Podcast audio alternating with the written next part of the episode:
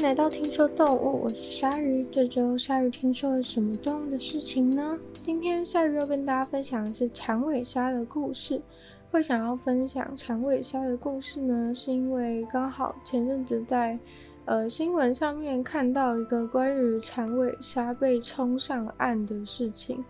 那这个事情呢，其实是发生在英国的南部伯恩茅斯的海滩上面，发现了一条死鲨鱼。那它被判定为是长尾鲨。那虽然说，呃，鲨鱼在鲨鱼在英国附近算是蛮多的，但是长尾鲨的话倒是没有很常在英国看到。所以后来他们把这个死掉的长尾鲨。呃，带回去之后就送去给研究单位做分析。那，嗯，其实一开始那个生态学家他们听说有有长尾鲨被冲上岸的时候，他们觉得超级的傻眼，因为其实很少会有很少会有长尾鲨被冲上岸的状况。虽然说他们曾经就是有不小心，就是比如说有渔船捕到之后有协助。帮忙把长尾鲨放回去海里，但是从来没有发生过长尾鲨就是直接被冲上岸的情形。那嗯，长尾鲨就是，尤其是他们这一就是这一次这一次死掉的这一种普通的长尾鲨，是可以长到六公尺那么大，然后它有一个就是像镰刀状的尾巴，很长很长，这才叫长尾鲨嘛。然后，嗯，在水里的话，它们主要就是会靠挥动尾巴去击晕猎物。我觉得这个部分是蛮有趣，因为，嗯，它它的尾巴很长很长。然后通常，呃，我们看到鱼的尾巴在摆动的时候，都会觉得说它应该是左右的摆动，对。但是，嗯，长尾鲨它们这个超级长的尾巴，它们甚至是，嗯，从头顶上面去赏一个大巴掌的感觉，然后。呃，它这个动作呢，主要就是击晕猎物嘛。然后这个击晕的部分，其实就有点像是我们打游戏的时候会有的一些状况，就是呃，有一些技能不是可以把对手击晕吗？然后他们利用了，就是在他击晕的那几秒，然后就可以去。呃，轻松的猎食，所以大概其实就跟游戏里面的逻辑差不多，就是他会先用这个他这个甩尾，就是甩长尾的技能去把鱼击晕，之后马上就把鱼击晕的鱼就是完全没有抵抗能力，就直接咬走。那其实长尾鲨呢，其实呃算是没有到很多的研究，所以它是有点难以琢磨的一种生物。然后通常，因为他们都住在比较深的海里面，所以才会也比较少人知道他们的状况。那，嗯，后来呢，这一只被冲上岸的这个这一只长尾鲨，就是他们发现它就是呃没有缺乏这个雄性的生殖器，所以就判定为它应该是一只雌性的长尾鲨。然后这一只死掉的长尾鲨大概是零点九公尺。那大小呢，就是比一般的新生的长尾鲨还要短，所以说一开始他们看到这一只长尾鲨的时候，就觉得说，哎、是不是哪里有一点点奇怪？那其实这一只鲨鱼体型较小啊，然后还有其他就是有一些身体上的异常的状况，例如说少，就是身体上有一些东西都少掉了，像是可能没有门牙，然后还有它的那个。软骨、脊椎软骨上面也没有生长环啊，等等的，所以说就是被被科学家认为说这一只长尾鲨其实是被它的妈妈流产的。对，鲨鱼它们其实是可以自主流产，然后嗯，就是这种事情，就是堕胎这种事情，在鲨鱼啊，还有嗯其他的一些软骨鱼类当中，其实是。蛮算没有到很少见，当然也不能说常见，但是就是没有到很少见。那嗯，在跟长尾鲨有很近的亲缘关系的其他物种，也有曾经发现过他们会堕胎，但是因为对海洋生物的了解没有到那么的深入，所以说到底有多少的鱼类会进行堕，会进行自主的堕胎，是没有一个很明确的。没有一个很明确的答案的，不过就是说，在鲨鱼有发现过，然后在跟长尾鲨很相很亲近的亲缘关系的生物身上也有发现过这种流产的状况。那其实如果不是因为流产的话，这个长尾鲨应该是不太容易会有被冲上岸的情况。那嗯，鲨鱼它们是被分类为是软骨鱼纲的鱼类嘛，所以说它们的骨骼是由软骨而不是而不是一般的像我们人类这种骨头而做成的。那其实，在二零一八年的时候，就有一个研究，就是在研究关于软骨鱼的流产的状况。那他们就发现说，就是这些鱼他们会进行自己。自主的堕胎其实通常是因为高压力的环境所引发的，所以说有的时候啊，可能如果它被遇到一些危险，会被捕食者疯狂追杀，或是被人类的渔网抓住等等的这些状况的时候，可能呃这只雌性的鲨鱼它为了想要，可能想要自己。有更多存活的机会，它可能就会提前把还没有发育完成的这个小鲨鱼去强迫的把它流产出来，然后这样它自己可能比较容易逃跑等等的。那所以说，这个鲨鱼流产的状况可能会比想象的还要多。那嗯，就这一只死去的响尾鲨而言的话，就是他们觉得很有可能是因为。他的妈妈被渔民意外的捕获，那被捕获的时候，他就会很紧张，然后觉得觉得说，哦，现在是一个很危险的状况，然后没办法逃脱，所以说有可能在这样的状况之下，引发了他们这种自自动的自动的流产的一个机制。那也是因为就是很常，就是长尾鲨很常被捕获，所以。科学家才会这样子去判断说，有可能他的妈妈是被长尾是被长尾鲨是被那个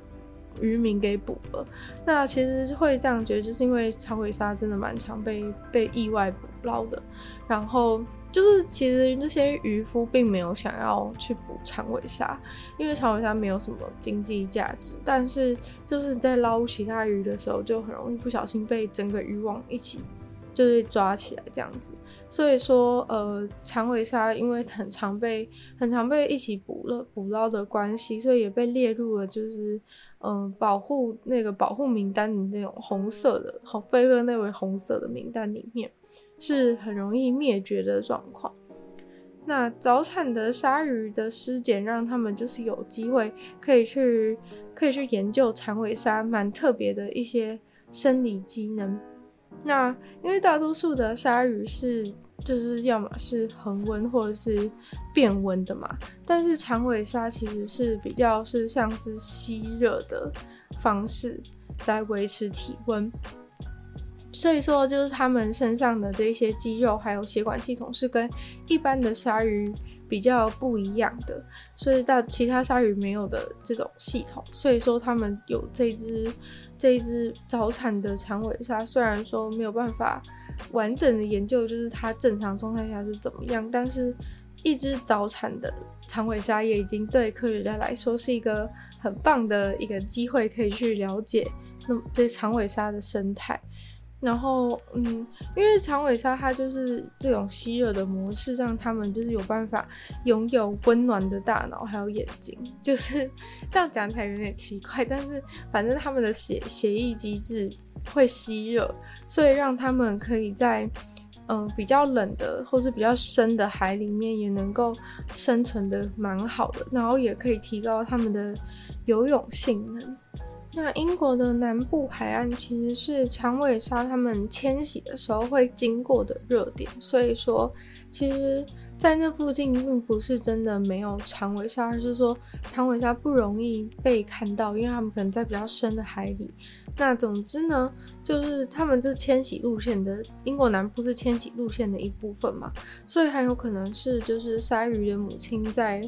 呃流产之前。一直都是沿着这条路线在旅行，但是他们很想要知道的是，这一只死掉的鲨鱼是从哪里来的？因为感觉它已经漂很久，才漂到这个，才被在这边海岸被冲上来，因为他们看到这只小鲨鱼的时候，它的尾巴的一部分啊，还有它身体里面的胃跟肝脏，就是已经被别的动物给吃掉了，所以他们拿到的这一只。鲨鱼的尸体是没有胃跟肝脏跟尾巴也是断掉的状态，等于说它不可能是刚死就被冲上来，应该是已经在水里面死掉一段时间，然后才被就是从海上面漂漂到岸上来，然后在这段时间内，它的这些部位就是有机会被其他的被其他的这种清道夫的这种。喜欢吃尸体的这种层级的分解者等等的，去把它吃掉。对，所以说他们真的很好奇这一只长尾鲨到底是从哪里来的。所以说可能是一种从来没有被发现过长尾鲨，但是因为后来也没有再找到其他只，或者是。没有没有去再去发掘更多的这种长尾虾，所以就没有被正式的定义成第四种的长尾虾。所以目前公认的话，就还是会说，就是长尾虾的话应该是三种。那长尾虾它的特色当然就是它的那个尾鳍超级超级长嘛，它尾鳍的长度呢，就是可以到身体的一半。那刚刚讲说，可能长尾鲨它指的长大之后，它身体的全身长可能是五点七公尺到六公尺。那等于说，它这一个尾巴的部分呢，就占了二点多到三公尺那么长的一个尾巴。然后形状的话，就是有点像是半月形，会有一个弧度，然后又有点像是人类使用的镰刀。那成为成年的长尾鲨，真的，他们实际去找到，真的有三公尺那么长的一个长尾鲨的尾巴。然后这个尾巴呢，真的就是他们这这种鲨鱼最重要，然后又最特别的一个重点。那长尾鲨就是又有以就是狐狸来命名过。然后第一个写到长尾鲨的人，竟然是在亚里多德的动物史当中。然后他当他在里面就有讲到说，长尾鲨能够就是咬穿钓鱼线并逃脱，然后还会就是暂时把就是他们的小鲨鱼放到嘴巴里面保护，就是以免受到掠食者的侵害。但是呢，这个行为就是在在。科学上都是完全不合理的。就是虽然说亚里士多德称赞长尾鲨很高智商跟狡猾，但是，嗯、所以才会用狐狸来去形容长尾鲨。但是其实实际上的话，长尾鲨应该是不会发生他刚刚讲的这种的情况。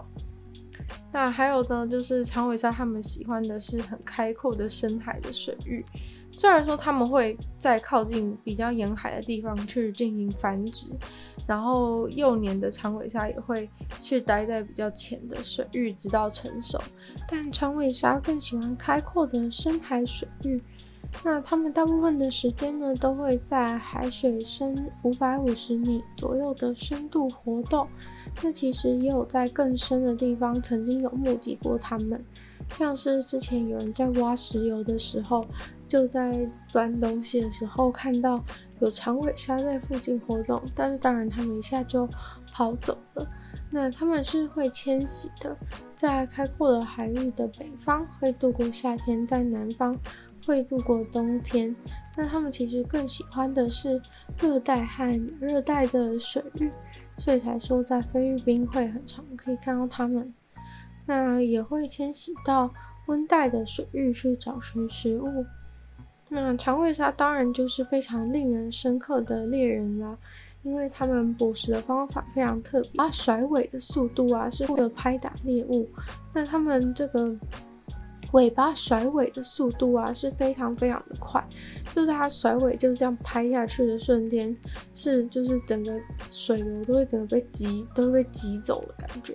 然后甚至有人发现过，就是长尾鲨他们在呃拍打水的时候，拍打水来来就是晕眩那些猎物的时候啊，是连水分子的，就是氢跟氧都会被分离的状况，就是那个瞬间，他们拍下去的瞬间，就是 H2O 里面的 H 跟 O 都会直接分开。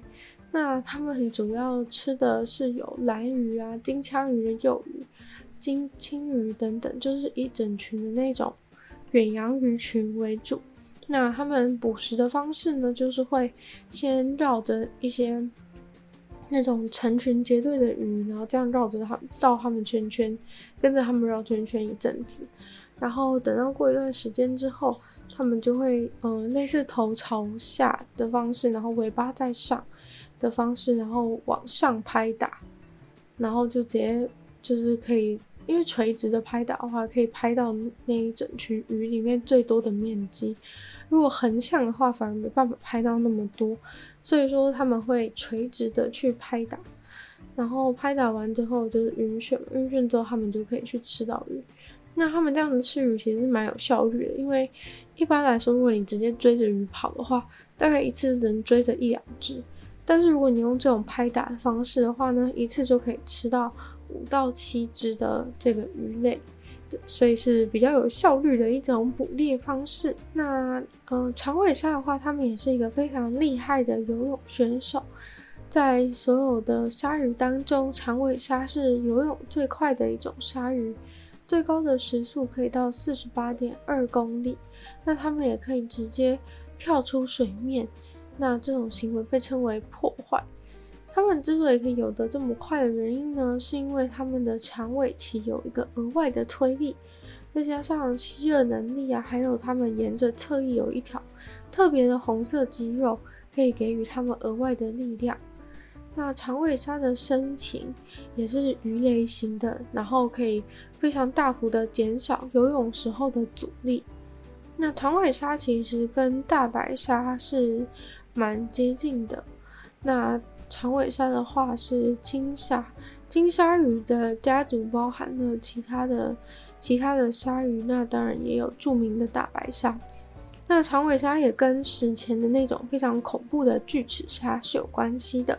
那这些鲨鱼它们都是可以调节自己血液的温度的类型。那长尾鲨的话，它们对人类是完全完全没有威胁的。就像前面有讲到说，他们基本上只要看到一个人影，就直接消失了。就他们真的非常的害怕人类。所以说呢，就曾经曾经只有一个唯一的记录是有长尾鲨攻击一个人的记录。但是呢，这个故事的原因是因为有那个人他去抓长尾鲨的尾巴。对，就是。大家千万真都不要去抓动物的尾巴，好吗？就是动物的尾巴通常都是他们非常重要的一个部位，更何况就是随便摸人家，反正就是不对的行为。所以说这个人就是有一点活该啊，因为他去抓那个长尾巴的长尾鲨的尾巴，所以呢，那个长尾鲨就为了自己的生存就攻击他这样子。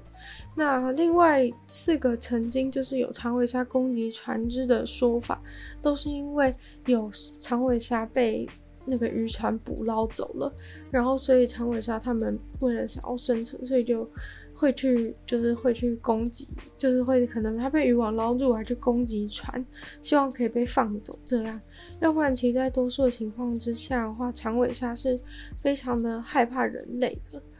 那嗯，人类好像因为他们独特的那个长长的尾巴话，所以常常会被就是有一些如果渔船他们不小心捞到的话，就会觉得说好吧，那就一起带走吧，因为想要把它的尾巴给留存下来。那也有一些休闲的渔民，他们只是因为看到就是长尾鲨的尾巴很漂亮，所以呢就直接把它捞走。那长尾鲨，因为他们就是跟金枪鱼这种会被商业捕捞的鱼群混在一起，所以有的时候才会被才会被误捞。那长尾鲨是真的对人类没有威胁，反而是人类对长尾鲨算是一个很大的威胁。那今天的听说动物就到这边结束了。再次感谢今日赞助的会员 Z Z Z 水染秋生 N F B 黑虎丹毛毛黑渊 Jason 还有 James。那希望其他有意愿继续支持夏日创作的朋友，都可以在下方配传链接找到同会员等级不同福利给大家参考。那也可以就是就把听说动物的节目分享出去给更多人知道，或者在 Podcast 留星星、写下评论，都对听说动物的节目成长非常有帮助哦。那在任何留言区地方也可以留言给我，或者收听我的另外两个 podcast。其中一个是女友的纯粹理性批判，没有时间更长主题性内容；另外的话呢是鲨鱼，会用十分钟时间跟大家分享国际新闻新资讯。那也可以去订阅我的 YouTube 频道，追踪我 IG。真希望听说动物可以继续在每周五跟大家相见。那么下次见喽，拜拜。